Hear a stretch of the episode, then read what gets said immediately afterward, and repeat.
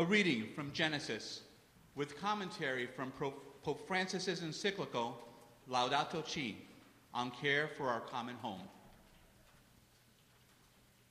In the beginning, when God created the heavens and the earth, the earth was a formless void, and darkness covered the face of the deep, while a wind from God swept over the face of the waters. Then God said, Let there be light. And there was light. And God saw that the light was good. And God separated the light from the darkness. God called the light day, and the darkness God called night. And there was evening, and there was morning, the first day. Everything is connected. Concern for the environment thus needs to be joined to a sincere love for our fellow human beings and an unwavering commitment to resolving the problems of society. A true ecological approach always becomes a social approach. It must integrate questions of justice in debates on the environment so as to hear both the cry of the earth and the cry of the poor. And God said, Let there be a dome in the midst of the waters, and let it separate the waters from the waters. So God made a dome and separated the waters that were under the dome from the waters that were above the dome. And it was so. And God called the dome sky. And there was evening and there was morning, the second day.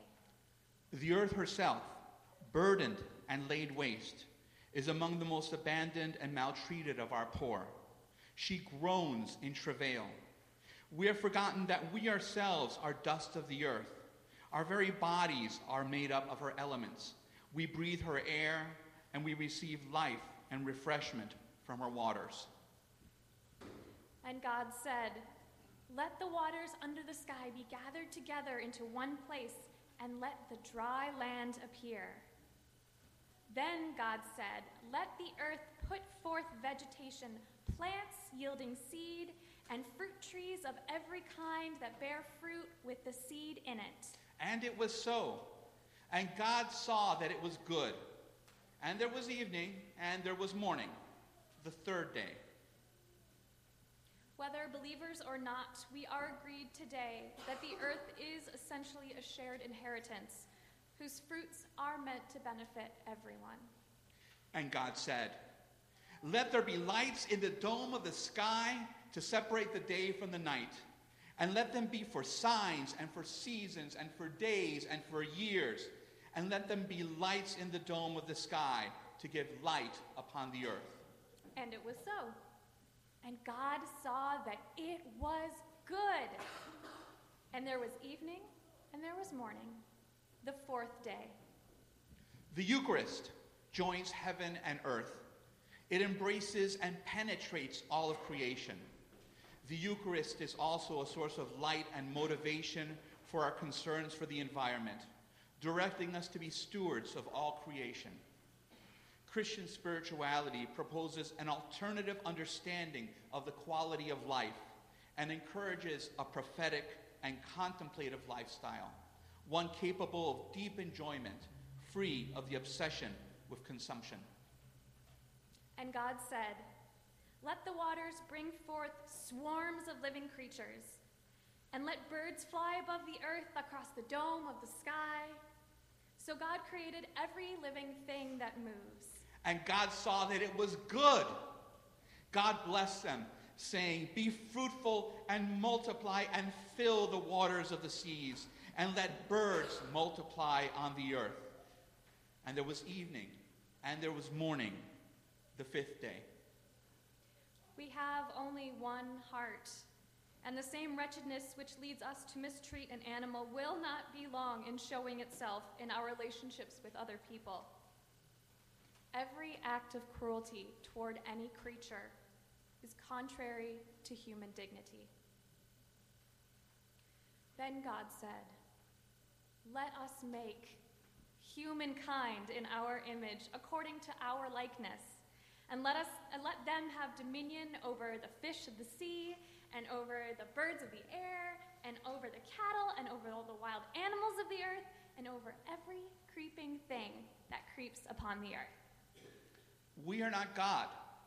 Nowadays, we must forcefully reject the notion that our being created in God's image and given dominion over the earth justifies absolute domination over other creatures. So God created humankind in the divine image. In the image of God, humankind was created. Male and female, God created them. And it was so.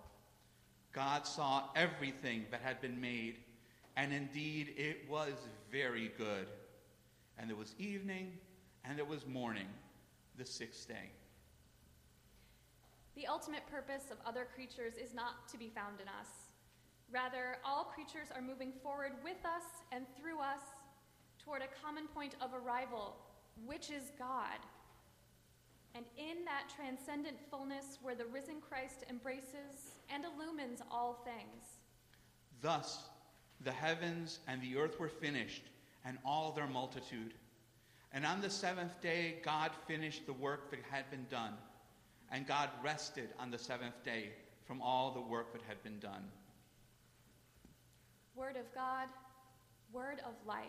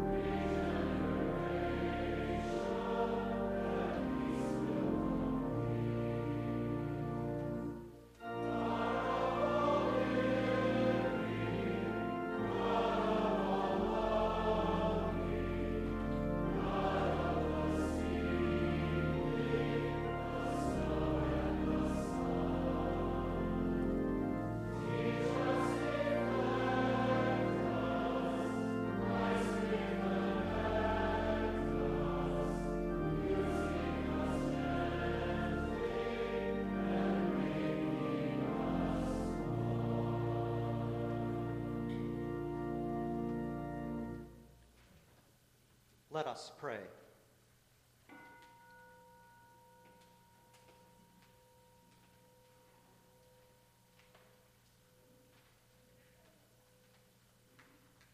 Almighty God, you wonderfully created the dignity of human nature, and yet more wonderfully restored it. In your mercy, let us share the divine life of him who came to share our humanity Jesus Christ, your Son, our Lord. Amen. Amen.